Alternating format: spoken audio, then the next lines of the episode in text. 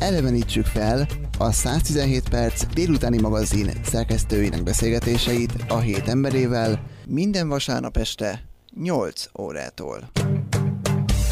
A 117 perc embere ezen a héten. Abrakadabra, csiribum, kell-e botond? Ötszörös magyar bajnok bűvész, jó napot kívánok! Jó napot! Hatásos varázsige az abrakadabra?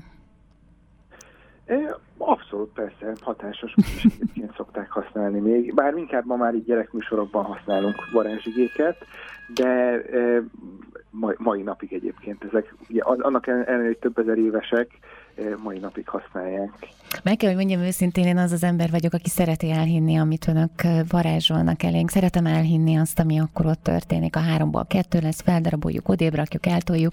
Tehát engem mindig, én a, mű, én a művészetnek, a szín művészetnek az egyik ágának tartom a bűvészetet, és nem is elhinni akarom, hanem gyönyörködni mindabban, amit önök tesznek. Igen, szokták is egyébként mondani a az 1800-as évek végén volt egy híres francia bűvész Robert Judán, aki azt mondta, hogy a bűvészek azok valójában színészek, akik a varázsló szerepét játszák, hmm. és tényleg egyébként nagyon fontos szerepe van annak, hogy ugye elhitessük a, a nézőkkel ezeket a, a csodákat, illetve egyébként például a színházban is nagyon gyakran használnak bűvészeket, tehát akár darabokhoz speciális effektként, de vannak olyan darabok, ami, ami szinte teljes egészében bűvésztrükkökből, illúziókból áll.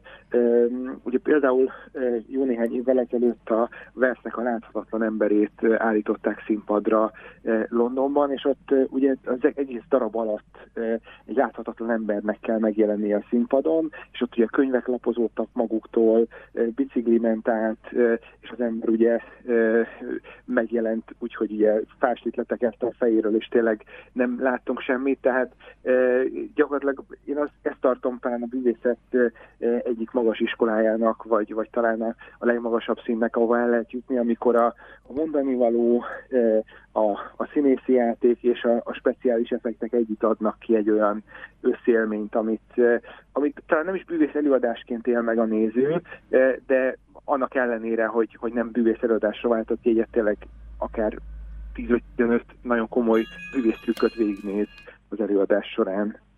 Mm, igen, pont ezek a dolgok, amikről beszélek, és azt hiszem, szerintem minden gyerek, vagy majdnem minden gyerek megpróbálkozik a bűvészkedéssel, még én magam is megpróbáltam annak idején, tehát ezt egyszer csak ki kell próbálni, még ha csak egy hajgumit ugratok át egy fújásra a másik ujjamra is, akkor is használom ezeket az apró trükköket, és hát ön is nagyon korán kezdte, 17 évesen már megjelent az első könyve a bűvészet történetével kapcsolatosan, tehát önnek is egy szenvedély volt.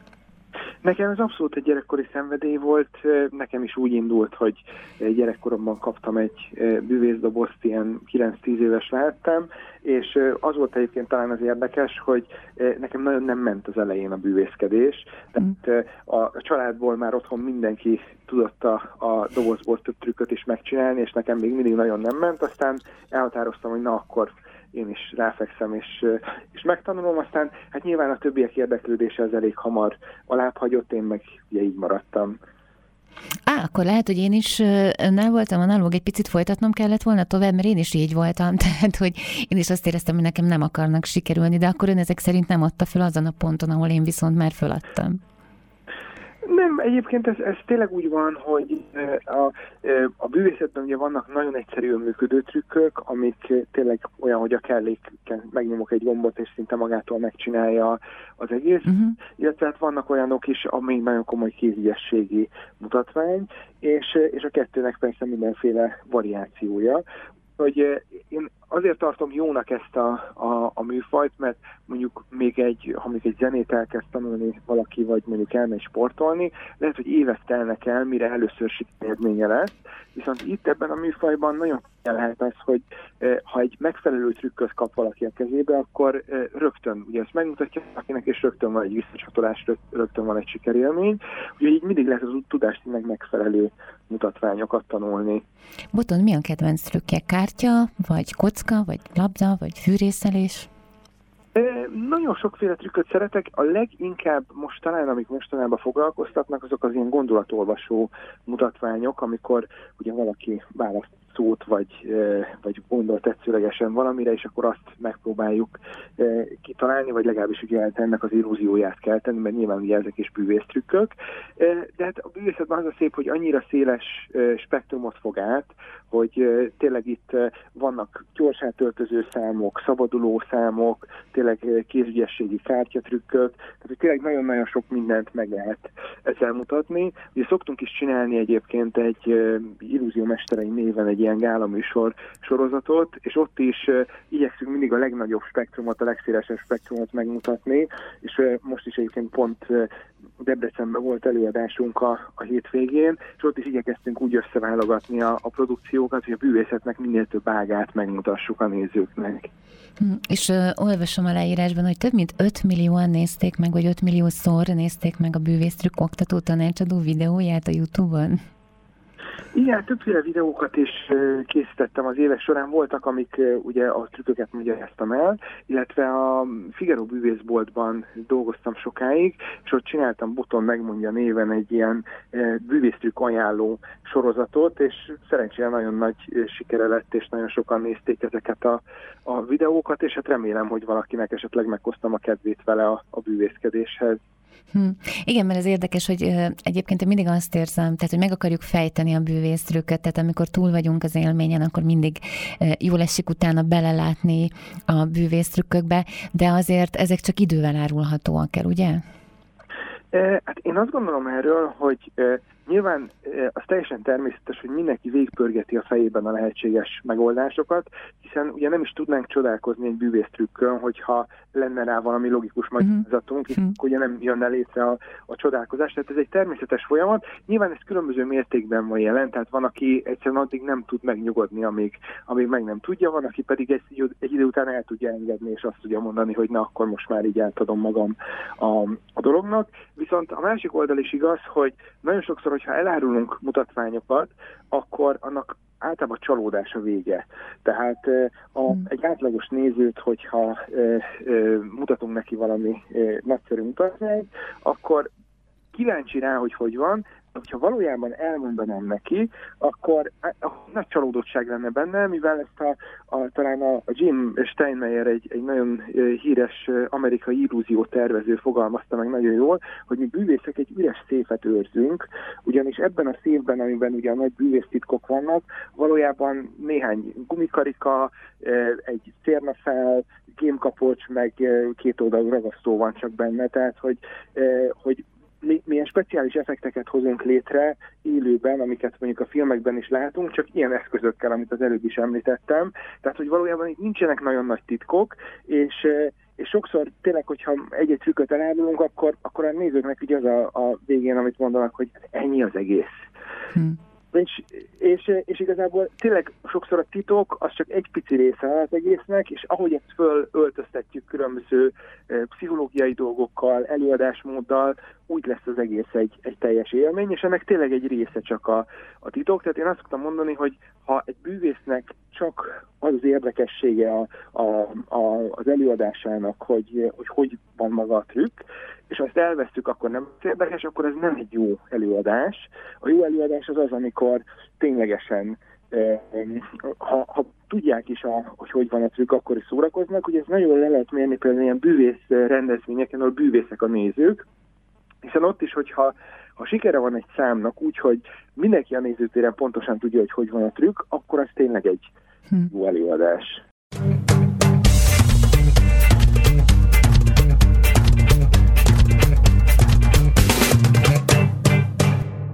Én azt látom, hogy a bűvészet az egy olyan terület, ahol soha nem lehet eléggé, hát nem is tudom, valami mindig érdekes. Én látom, hogy a gyerekekkel elmegyünk a bűvészszínházba, vagy találkozunk bárhol bűvészekkel, akkor tátott szájjal nézi az ember, hogy Atya Úristen, hogy is lehet ezt csinálni. Rengeteg olyan tévéműsor van, ami arra épül, hogy az emberek szeretik a csodákat, és tulajdonképpen a bűvészet az az ember csoda iránti vágyát elégíti ki. Akkor, amikor írták ezt a könyvet, akkor mi volt a céljuk? A titkok leleplezése, vagy az, hogy mindenki képes legyen csodát alkotni? Hát nem, nem a titkoknak a leplezése volt alapvetően a cél. Ugye a bűvészeknek ez egy alapszabálya, hogy a, a titkokat próbáljuk megőrizni, viszont ugye szerettük volna átadni pontosan ezt a képességet, annak a képességét, hogy ugye a, a fiatalok, vagy akár az idősebbek is tudják szórakoztatni a környezetüket, ugye akár a kollégákat, barátokat, családot, vagy akár az osztálytársakat a mutatványokkal. Itt 50 trükköt írtunk le ebben az elképesztő trükkök hétköznapi tárgyakkal című könyvben Hajnóti Somával, és a fő szempontunk az az volt, hogy ezek nagyon egyszerű trükkök legyenek, amit tényleg könnyen, viszonylag kevés gyakorlás után meg lehet tanulni, illetve hogy a címben is benne van hétköznapi tárgyakkal legyenek ezek bemutathatóak, és ne kelljen hozzájuk nagyon sok előkészület, és ami nagyon fontos, hogy a kellékek azok megvizsgálhatóak legyenek a nézők által. Nagyon sok bűvész témájú könyv jelent meg a világon mindenhol, és mi elég sokat tanulmányoztunk a, a könyvnek a írása közben, és az érdekes, hogy nagyon sokszor vannak nagyon hatásos trükkök, amik vagy nagyon nehezek, vagy pont az, hogy mondjuk megcsinálok egy nagyon szép trükköt, de utána a kelléket nem adhatom oda a nézőnek, hogy megvizsgálja, és mi próbáltuk ezeket kiküszöbölni, és tényleg olyan mutatványokat belerakni, amivel garantáltan sikerélménye lesz mindenkinek. Itt látom egyébként a, a könyvnek a borítóján is szerepelnek azok a tárgyak, ami lehet egy bögre, egy fakanál, mobiltelefon, ugye nyilván a klasszikus kártyatrükkök, tehát hogy tényleg olyan tárgyak, amiket bármikor a zsebünk belül előkaphatunk. Milyen kézügyesség kell hozzá, hogy ezeket a trükköket meg tudja valaki valósítani?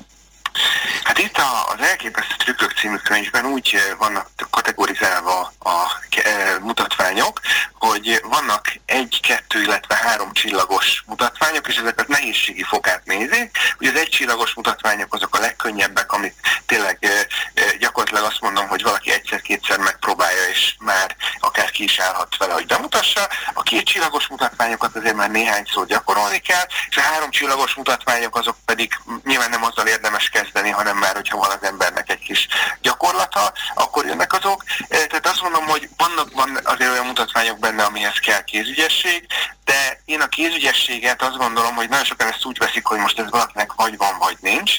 Ezt én például a saját példámon is tudom mondani, hogy Nekem sincs egyébként különösebben jó kézügyességem, eh, viszont gyakorlásban azért nagyon sok mindent lehet pótolni, tehát a, a legnagyobb bűvészek, de akár beszélhetek szerintem zongora művészekről is, vagy, vagy bármilyen más műfajról, eh, azért a nagyon nagy részt a gyakorlásnak köszönhetik azt, hogy, eh, hogy úgymond jó kézügyességük van, tehát azért nagyon kevés ember van, aki ezzel úgy születik, hogy minden mutatványt egyből meg tud csinálni. Önnek mennyi ideig tartott, amíg az első mutatványát megtanulta, hogyha azt mondja, hogy önnek nem született jó kézügyessége van? Hát az első mutatvány, az nekem is ilyen bűvészdobozból származó mutatvány volt, az, ott hosszabb idő volt, meg nekem azt a tegnapi napon is itt tettem, hogy az, az nem működött annyira jól és annyira könnyen, de itt, amiben mi segítjük egyébként például a a, a, a bűvész tanulókat, az az, hogy forgattunk videókat, ahol megláthatják ugye bemutatva is a mutatványt, illetve a magyarázatot is megnézhetik, tehát azon kívül, hogy ilyet gazdagon vannak képekkel is illusztrálva, meg elég részletesen el, le van írva, ugye vannak olyan mozdulatok, amit, amit nagyon jó élőben is látni, vagy így folyamatában látni, és akkor ezeket úgyis megmutatjuk, és akkor úgyis meg tudják a, könyvben lévő kódok alapján nézni a speciális honlapon, amit erre létrehoztunk. Milyenek a visszajelzések? Tehát amikor valaki ezt kipróbálja, akkor jelzi, esetleg fölveszi videóra és visszaküldi, hogy hát én ilyen ügyesen meg tudtam ezt csinálni. Igen, szerencsére nagyon sok visszajelzést kapunk, és tényleg nagyon kedves, hogy van, aki ugye a videón is elküldi azt, amit bemutatott, de van, aki csak néhány sort ír, hogy nagyon szépen köszöni, vagy van, akinek éppen mondjuk a szülei írnak, hogy, hogy a gyerek most már folyamatosan ezzel foglalkozik otthon.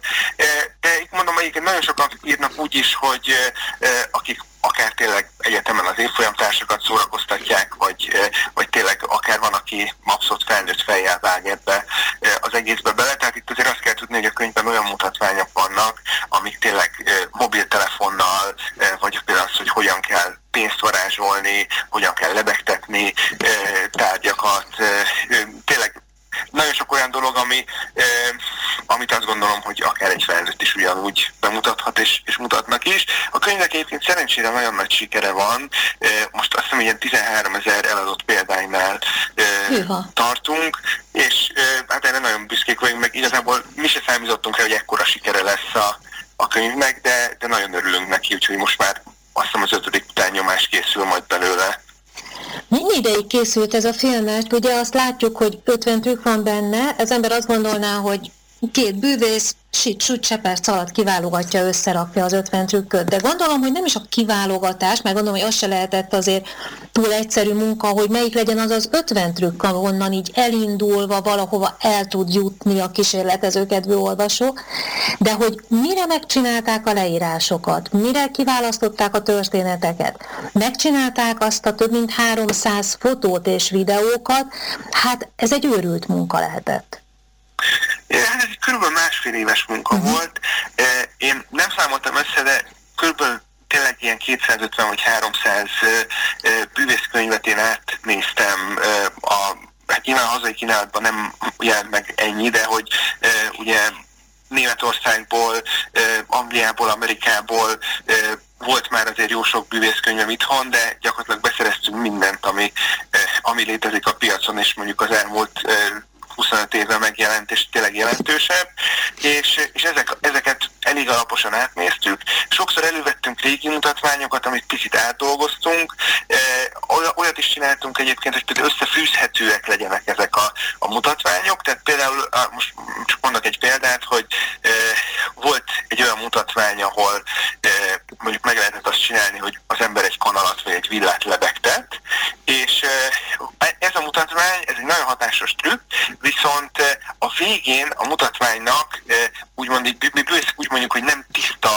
a, a, a dolog, mert hogy van valami az embernél, amit el kéne rejteni, és nem tudnak a nézők megvizsgálni, és ez, ezért kerestem egy olyan mutatványt mögé, amit be lehet közvetlenül ezután mutatni, ahol ezt a bizonyos tárgyat, amit amúgy el kéne rejteni, ezt valahogy megjelentetjük, és gyakorlatilag így a két trükköt egymás után bemutatva ugye egy sokkal jobb trükköt kapunk, hiszen megint csak minden megvizsgálható a végén, és egy, egy meglepő dolgot találunk, de nagyon sok trükköt például modernizáltunk, és például amit korábban kötéllel csináltak, azt most ilyen fejhallgató zsinórral csináltuk meg, vagy akár egy jóslatot nem egy papírra írunk uh-huh. le, hanem mondjuk egy üzenetben, mobiltelefonon küldjük el a nézőnek, vagy uh-huh. egy mhm. közösségi média oldalra posztoljuk ki. Tehát próbáltunk tényleg a mai kornak megfelelően változtatni ezeken a mutatványokon, és tényleg nagyon sokat át is kellett dolgozni, tehát igazából a, le, a munkának a legnagyobb része ez volt, illetve nagyon sok történet is van a könyvben,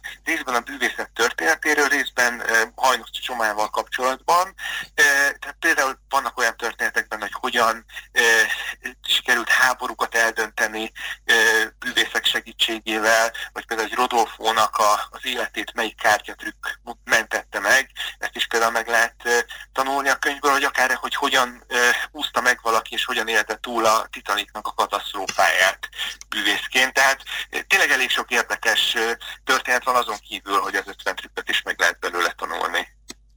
Tehát, hogyha valaki kitartó, akkor gyakorlatilag nem csak egy-egy trükköt tud elsajátítani, de egy teljes produkciót is tud mondjuk akár a családoknak, vagy a barátoknak kialakítani, ami egy ilyen sorozatot igen, mutat. Igen. Erre is, erre is egyébként vannak tanácsok a, a könyvnek a vége felé, hogy hogyan érdemes ezeket a mutatványokat összefűzni, és hogyan érdemes ilyen kis mini előadásokat tartani. Erre vannak ilyen mintaelőadások is, illetve tanácsok, hogy ezt, ezt hogyan érdemes összeállítani. És még egy érdekesség a könyvvel kapcsolatban, hogy itt ugye a, a 50 trükk van a könyvben hivatalosan, ugye az elképesztő trükkökben, viszont van egy 51. titkos mm. trükk elrejtve a könyvben, mivel itt ugye a bűvészet a, a titkokról szól, ezért gondoltuk, hogy teszünk bele egy kis csavart, és ezt nem áruljuk el, hogy pontosan hol van a könyvben. Nagyon érdemes alaposan e, olvasni a könyvet. Van egy kis versike, ami, ami segít, és egy e, kis,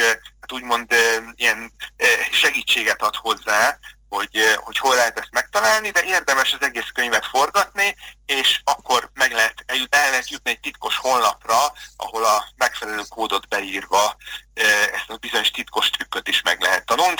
ilyen kis rejtvényt is tettünk még bele a könyvbe.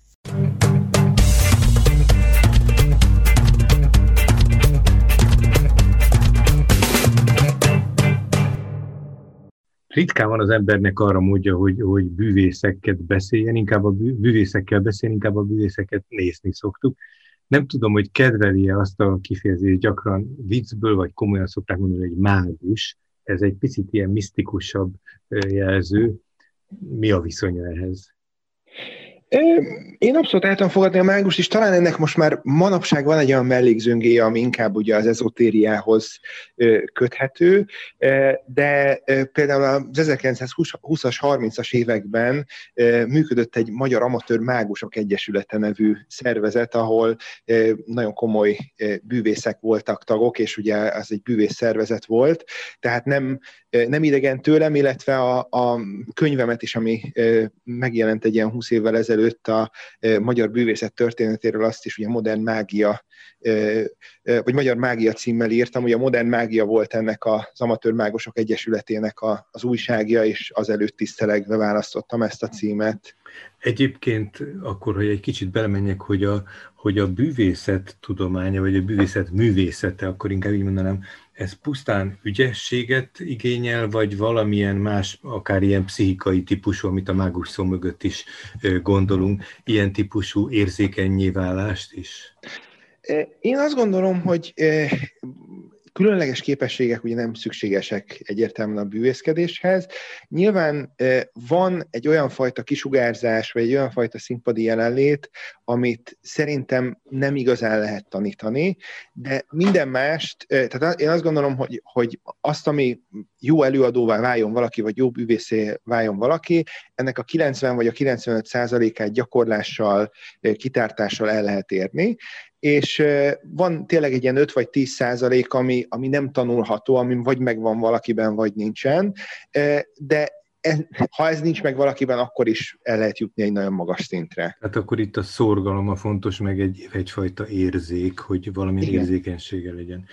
Egyébként ugye művészet szót használtuk itt, és, és fölismerve az ember, hogy pusztán ez egy szórakoztató műfaj, vagy, vagy lehet valamilyen funkciója annak, hogyha ha a bűvészettel egy kicsit ilyen behatóban foglalkozunk, mint ahogy ön nyilván feltételezem itt a könyvek írása kapcsán is, hogy hogy foglalkozott. Szóval több ez, mint szórakoztatás. Van-e, van-e valami további funkciója, vagy lehet-e?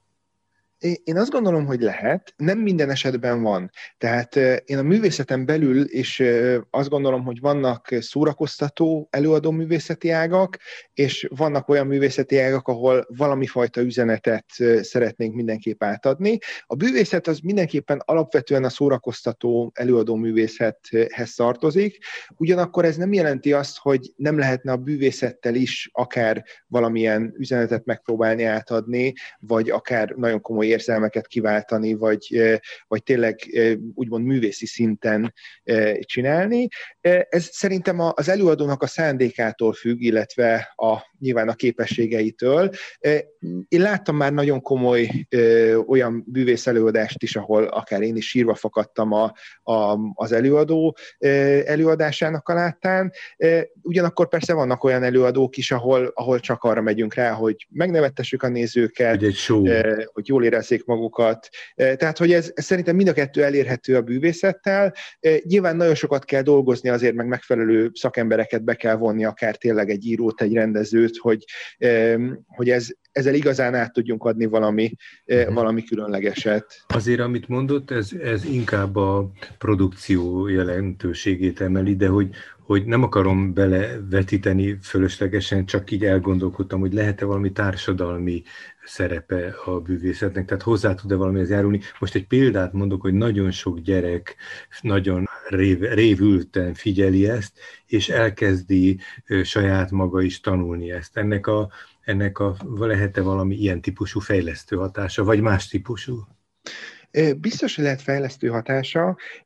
Mi a Csodalámpa alapítványjal karöltve már lassan másfél éve csináljuk itthon a David Copperfieldnek ezt a Project Magic programját, ami kifejezetten arról szól, hogy hogyan lehet súlyos beteg gyerekeket, illetve akár felnőtteket is bűvésztrükkök segítségével gyógyítani, ami azt jelenti, hogy például, ha van mondjuk egy készsérült gyerek, akkor olyan mutatványokat tanítunk neki a kórházban, vagy a gyógytornászok olyan mutatványokat tanítanak neki, ahol azokat a mozdulatokat kell elvégeznie, amit neki amúgy is kéne végeznie a rehabilitáció miatt, de még látszólag egyszer van egy értelmetlen mozdulat, ami még fájdalmas is, és, és sokszor nehezen kell csinálni, hogyha ezt helyettesítjük azzal, hogy közben egy gumikarika átugrál az egyik ujjáról a másikra, vagy a kendő eltűnik a kezéből, vagy egy kötél leveg a levegőben, akkor hirtelen ez a fájdalom, ez ténylegesen mhm. enyhül benne, vagy legalábbis már nem annyira elsődleges, hanem az, arra fog koncentrálni, hogy ezeket a mutatványokat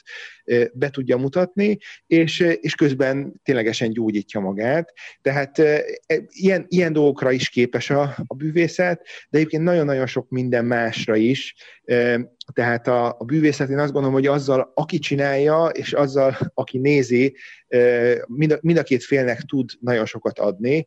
Tehát a, én rengetegszer én dolgoztam a Figaro bűvészboltban, és rengetegszer láttam azt, hogy bejön egy fiatal, mondjuk 10 vagy 11 éves srác, tördeli a kezét, alig, be, alig mer megszólalni, és onnantól kezdve, hogy elkezd bűvészkedni, kinyílik, és... Magabiztosabbá válhat például. Akár az iskolában is nagyobb sikerei lesznek, uh-huh. maga, tehát hogy más területekre is ez, ez ki tud ugyanis gyakorlatilag kap a kezébe valami különlegességet, amit, amit ugye senki más rajta kívül nem tud megcsinálni, és ezért elkezdik őt csodálni, elkezdik nézni azt, hogy hú, ez, ezt nem is gondoltuk, hogy ő ilyesmiket tud, szóval ennek lehet persze nagyon pozitív hatása minden irányba, illetve a nézőkre is egyébként lehet nagyon pozitív hatása, tehát ha mondjuk csak abba gondolunk bele, hogy valaki egy nehéz nap után beül mondjuk egy bűvész előadásra, és, és ott teljesen kiszakad a, a valóságból,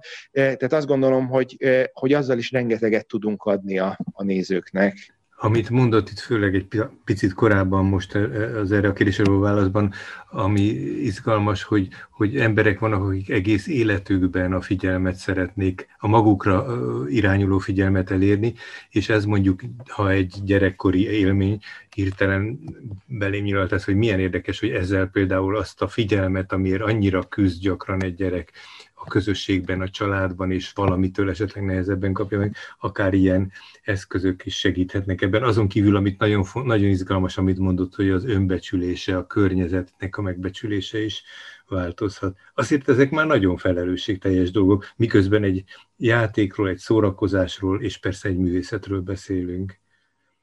Abszolút felelősségteljes, illetve még, még erre egy picit visszatérve, tényleg azt gondolom, hogy a nézőnek is lehet olyan élményt adni, tehát ha a, én azt gondolom, hogy nem az a, a legjobb bűvész előadás, amikor kiállok a színpadra, és azt mondom, hogy csodáljatok, és milyen fantasztikus dolgokat tudok e, csinálni, hanem az, amikor e, például egy olyan mutatványt e, végzek, ahol mondjuk a néző lesz a mutatványnak a sztárja, és, e, és látszólag ő végzi a mutatványt, és az ő kezében történik meg a csoda.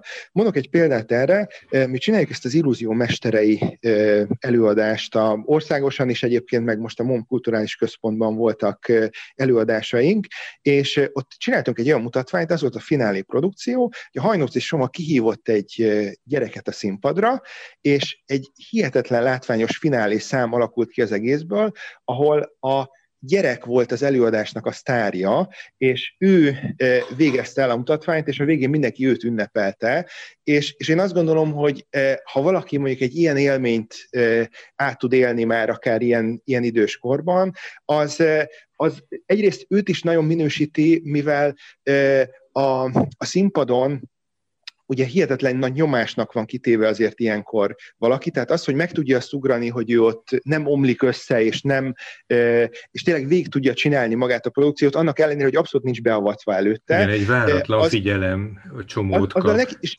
Igen, és kap egy, kap egy hihetetlen nagy figyelemadagot, és én azt gondolom, hogy ez tényleg egy, egy, egy hosszú távra kiható emlék tud lenni. Ezt egyébként nagyon sokan, akik ugye 20 előad, 21 előadást tartottunk most augusztusban és szeptemberben, és nagyon sok levelet kaptunk utólag a, a gyerekektől, meg a szüleiktől, akik ugye kim voltak a színpadon, hogy, hogy nagyon köszönik ezt az élményt, és hogy tényleg egy fantasztikus dolog volt. Úgyhogy igazából szerintem ezért érdemes ezt az egészet csinálni, és ezt piciben is meg lehet csinálni, tehát amikor egy, egy kártyatrükköt mutatok valakinek, és például nekem van egy olyan trükköm, amikor a, a néző osztja a lapokat, ő keveri meg a csomagot, és a végén saját magának leosztja a négy ászt, úgyhogy ő keverte meg előtte a paklit.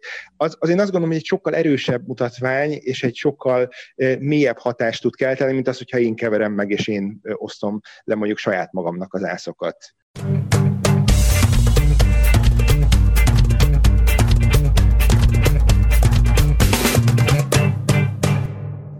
Nekem, mint nagyon erős történelem iránt érdeklődőnek rögtön feltűnt, hogy milyen fiatalon megírt egy munkát a bűvészet történetéből, úgyhogy én arra szeretném kérni, hogy erről beszélgessünk egy kicsit. Azt már ellenőriztem, hogy a nagyobb könyvtárakban megvan.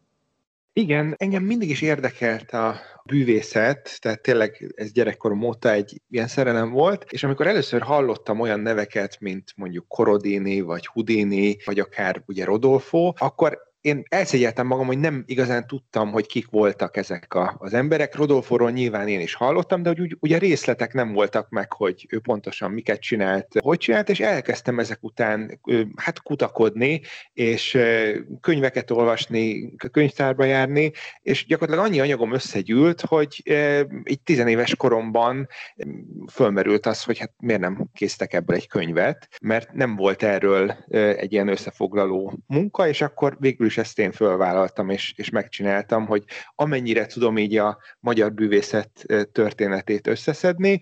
Nyilván ugye nem lehetett teljes ez a munka, tehát ez az lett a könyvnek az alcíme, hogy töredékek a magyar bűvészet történetéből, hiszen azóta is számos új dolgot találtam még meg, de, de hihetetlen érdekes történetek vannak. Igen, az ember szereti belehelyezni a nagy, a nagy egységbe bármit, amivel találkozik, és nekem ez nagyon szimpatikus. Elképzelhető, hogy valamikor bővített és kiegészített kiadás is napvilágot lát? Elvileg elképzelhető, még egyébként egy-két helyen most is elérhető a, a könyv, tehát az érdekes, hogy bár 20 éve jelent meg, de még, még mindig vannak belőle azért eladó példányok, meg, meg szoktak néha Vaterán is, meg ilyen helyen felbukkanni. Elképzelhető, hogy lesz. Hát engem nagyon érdekel ugye magának a bűvészetnek a, a története. Egy, egy érdekes történetet hadd meséljek el. Valamikor a, a, az 1890-es években volt Magyarországon egy Zauertig nevű bűvész, aki azzal hirdette magát, hogy az ő műsorában szerepel az élő ember megevése nevű mutatvány. És hát tódultak az emberek ezt a produkciót megnézni, és hát láttak egy teljesen átlagos bűvész produkciót, majd az utolsó számként bejelentette, hogy most akkor következik az élő ember megevése, egy önként jelentkezőt szeretne kérni, akit megehet. És hát nyilván senki nem jelentkezett, úgyhogy ő elővette az óráját, várt egy, még egy pár másodpercet, és azt mondta, hogy hát sajnos akkor emiatt az utolsó produkció elmarad. Ez, ez nagyon aranyos, és pontosan arra szerettem volna kérni, hogy legalább egy-két olyan érdekességet mondjon el nekünk, de ezt már meg is tette, de ha egy ráadást is kérhetnék, aztán pedig térjünk rá a, magára a bűvészetre. De... Ez, hogyne? Egy, még egy érdekes történet. A, az 1840-es éveknek az elején a Budapesten, a, hát vagy illetve akkor még ugye csak Pesten, fellépett egy Döbler nevű ö, osztrák illúzionista, aki egyébként hihetetlenül ö, sikeres és híres illúzionista volt abban az időszakban. A, ugye Döbler Gasse ö, ma is van Bécsben, tehát tényleg mm. egy ö, mai napig ápolják az ő emlékét, és ő annak idején a Nemzeti Színházban lépett föl Pesten, és hát olyan felháborodás övezte a színészek részén, részéről, hogy hát mi az, hogy a, a Nemzeti Színházban bűvészprodukció látható, és ugye ez volt a fő műsorszám, hogy nagyon sokat vitatkoztak erről, cikkek is voltak, és végül az lett a megoldás, hogy a Nemzeti Színház művészei, mint egy előzenekarként előadhattak egy ilyen 15-20 perces kis bohózatot a mesternek az előadása előtt, és tényleg hetekig ment még a, a műsor. Egyébként annyit kell tudni a, a Döblerről, hogy neki például az volt a nyitószáma, hogy felállítottak a színpadon 200 darab gyertyát, ő bejött egy pisztolyjal, és a pisztolyjal lőtt egyet, és így végig lőtte a, a, a gyertyáknak a tetejét, és meggyulladt az összes gyertya szépen sorban egymás után. Tehát tényleg hihetetlen produkciói voltak. Nagyon érdekes. Ami még eszembe jutott, mielőtt az Illúzió Mesterei című nagyon fontos műsorukra térnénk, az az még, hogy a tudomány, a fizika, a kémia, vagy akár a viselkedés tudomány fejlődése bizonyára hatott a művészetre is. Hogyne, természetesen. Itt az, az érdekes a tudományjal, hogy a bűvészek általában, eh, tényleg ez 1700-es, 1800-as években volt ez elsősorban jellemző, de ez talán még ma is egy picit igaz, hogy mindig a legújabb tudományos felfedezéseket, azokat használták a műsorukban, és úgy, hogy sokszor még nem is voltak ezek közismertek, tehát akár az elektromágnesességet, akár tényleg fizikai, kémiai dolgokat, és ez olyannyira így van, hogy az első bűvészkönyvek, azok gyakorlatilag ma már ilyen tudományos ismeretterjesztő könyveknek is elmennének, mert a, a mutatványoknak a fele az különböző fizikai kísérlet volt, vagy kémiai kísérlet, amit ma már annak mondanánk, de akkor nagyon gyakran ezt így mutatták be, és, és nagyon gyakran a, a bűvészek azok professzoroknak nevezték magukat, tehát volt mindenféle ilyen professzor, olyan doktor, ilyen professzor, és azért, mert ténylegesen ugye ezeket a kísérleteket bemutatták, és, és egy picit erre is utalt ez a, az elnevezés. Arról lehet tudomásunk, hogy esetleg visszafelé is hatott, hogy a, megihlette a tudományos kutatást valamilyen e, ilyen bűvész trükk, vagy nagy teljesítmény. E, igen, e, ez olyannyira így van, hogy a, a, az agykutatásban, illetve a pszichológiában e, használják most nagyon gyakran a, a bűvészeket. E, tehát e, arról van szó, hogy a bűvészek azok a az emberi agynak a hiányosságait azt évezredek óta használják ki. Arra, arra hogy, tehát, és az olyan kutatásokban használják, hogy például hogyan emlékszünk dolgokra, mi, hm. mik azok az emlékek, akik, amik kimaradnak. Ugye a bűvészek mi nagyon gyakran kihasználjuk, hogy például a, a nézők nem feltétlenül emlékeznek minden egyes momentumára egy-egy bűvésztrüknek, és ezeket e, a tudósok használják, ma, tehát hogy mai napig, e, sőt ez ugye az elmúlt e, egy-két évtizedben lett igazán jellemző, hogy tudományos kutatások keretében, kísérletek keretében bűvészek mutatnak trükköket embereknek, akiknek közben a szemét, a, a, az agyhullámait figyelik, és ebből vonnak le következtetéseket. Tehát gyakorlatilag ugyanúgy, ahogy az optikai illúziókkal meg lehet ismerni egy picit mondjuk a szemünknek a működését, ugyanúgy a bűvész trükkökkel, a, a, az illúziókkal meg lehet ismerni az agyunknak a, a, a hiányosságait és a működését. Most értünk el ahhoz, hogy az Illúzió Mesterei című műsorukról beszéljünk. Igen, ez egy gála műsor sorozat, amit mi most már országosan csinálunk. Ez lesz most a, a hetedik év ma jövőre, hogy, hogy ezt megrendezzük. Itt ugye a a világ legjobb bűvészei közül hozunk el rendszeresen előadókat, illetve Magyarországnak a legjobbjaival párosítjuk őket, és így adunk egy, egy komplex műsort. Tehát például a jövő márciusi előadásban itt lesz Scott és Muriel, akik a komikus színpadi illúzióknak a világbajnokai, tehát hogy ők a, a nőketté fűrészelést és ezeket a jellegű mutatmányokat is abszolút hihetetlenül viccesen csinálják. Akkor itt lesz Galambos Fecó, aki Magyarországnak a, a bronzérmese a bűvész világbajnokságon, ő hihetetlen ilyen megható műsorszámokkal készül. Akkor itt lesz Ding Yang Kínából, akinek egy olyan hihetetlen galamb száma van, amivel én azt gondolom, hogy a, a következő bűvész világbajnoki címnek az egyik legnagyobb várományosa. Tényleg, hát azt kell tudni róla, hogy ő kézen áll a színpadon, és a lábának a, a hegyén megjelenik, a, a lábujjain megjelennek kendők, egy állarc, megjelenik galamb, és mondom, ez mindezt úgy, hogy ő kézen áll, és ez a lábán történik, tehát, hogy e, egészen elképesztő, amiket ő tud művelni. Emellett ugye Hajnóci Soma, kétszeres bűvész világbajnok, aki a rendezőtársam is ebben a a produkcióban, ő is teljesen új produkciókkal készül, illetve Zizeus, aki hát az óceánjáró luxushajóknak a, a bűvésze, tehát ő a, a karibi térségben és a, a gyakorlatilag a teljes világot bejárta már óceánjáró luxushajókon, ahol ott a nagy színpadokon lép fel, és most végre a magyar közönség is láthatja az ő produkcióit, tehát ezzel készülünk a jövő évi előadásra, ez ugye a, a, ez lesz az illúzió mestereinek most már a, a hetedik éve.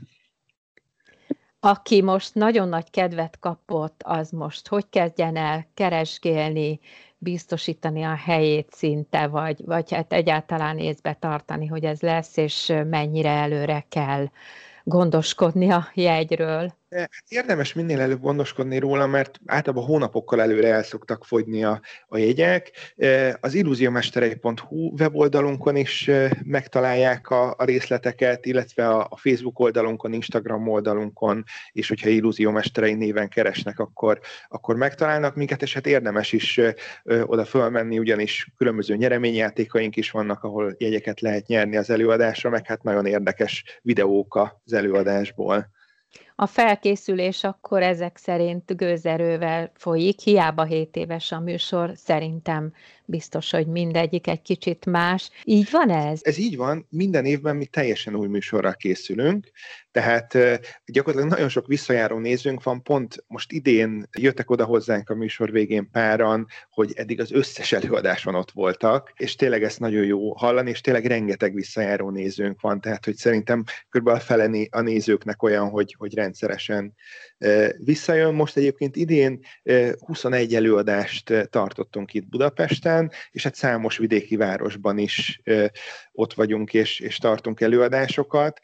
Most ugye a, a, a vírushelyzet miatt azért kicsit kevesebb előadást tudunk tartani, mint amit eredetileg terveztünk, de én nagyon remélem, hogy, hogy jövő évben már tényleg ez a, az országjáró turné, és majd teljes gőzzel el tud indulni, és akkor tényleg minden városban, minden jelentős nagyobb városban tudunk előadást tartani.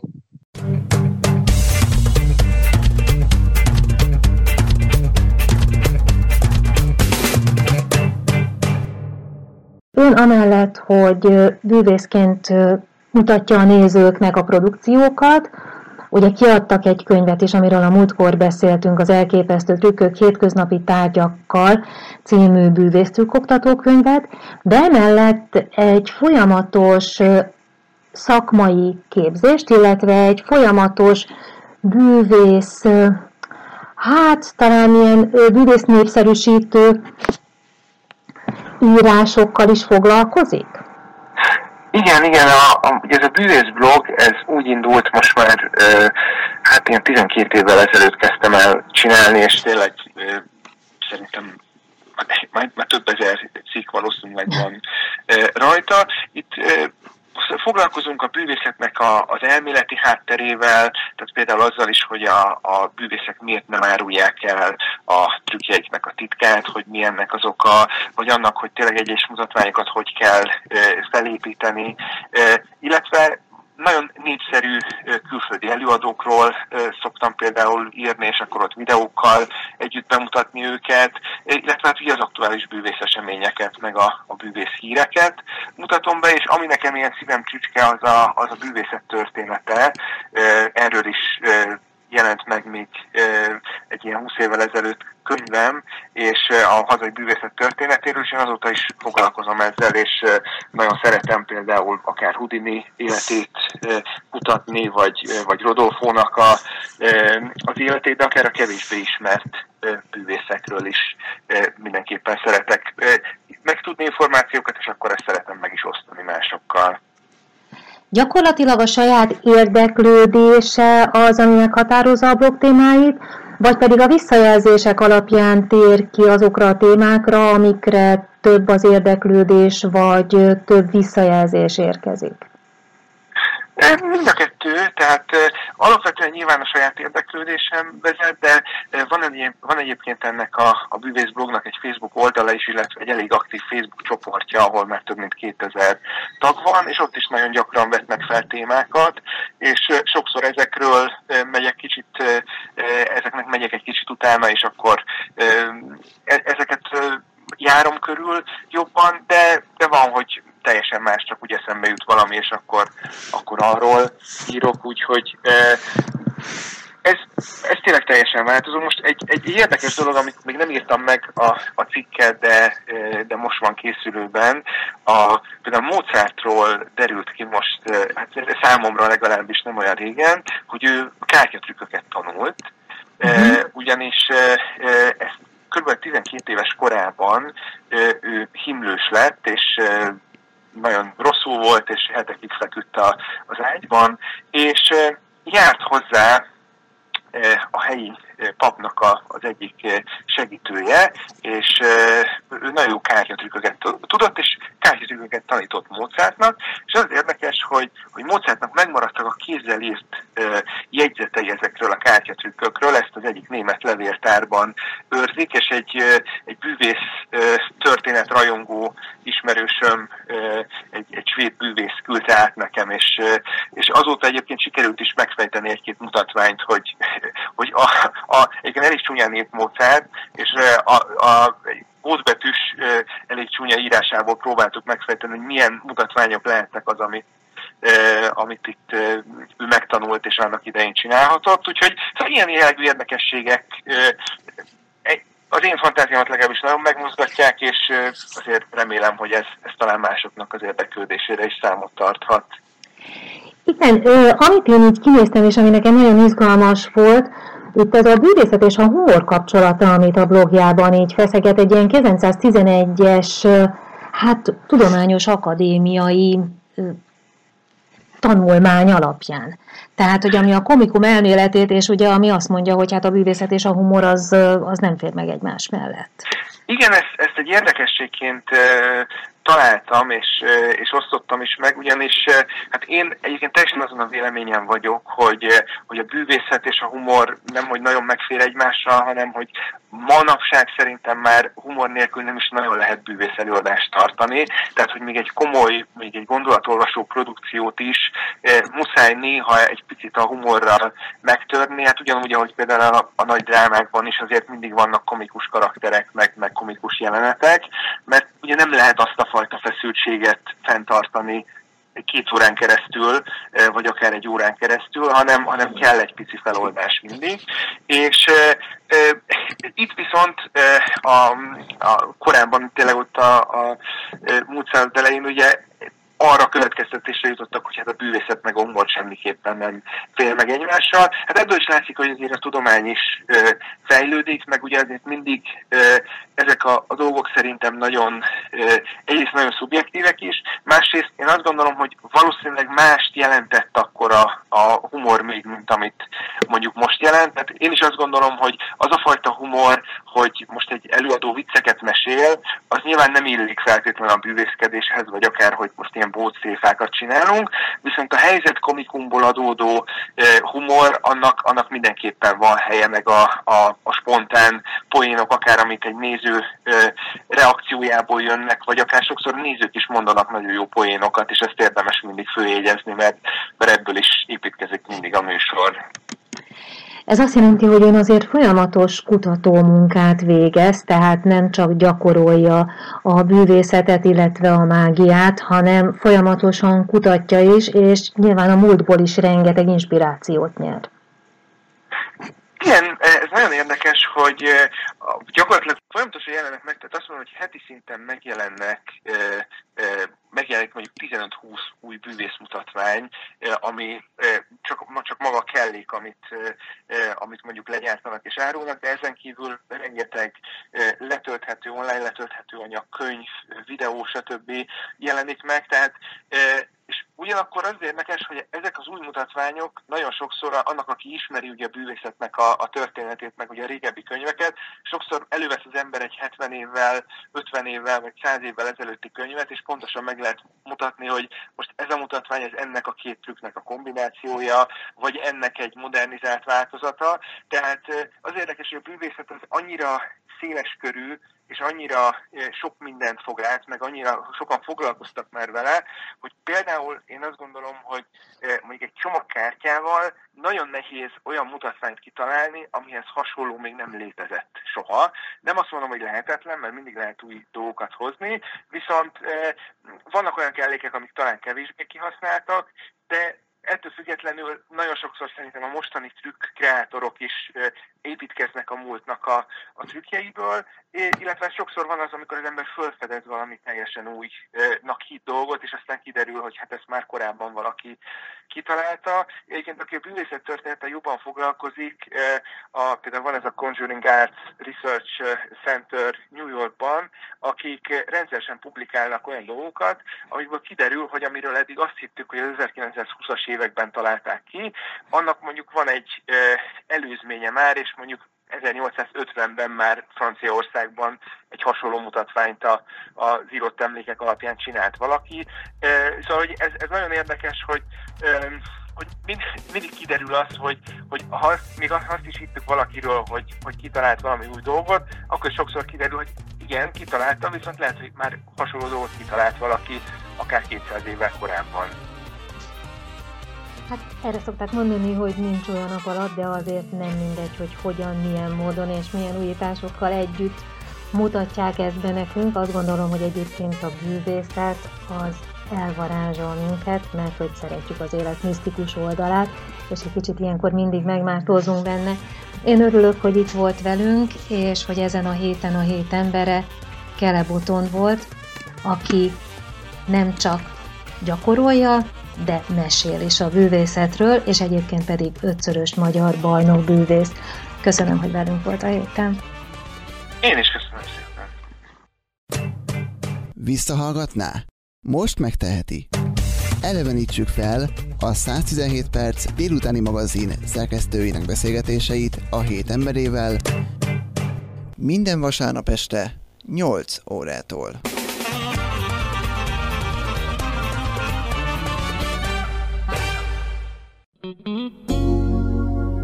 Önök a civil rádiót hallják.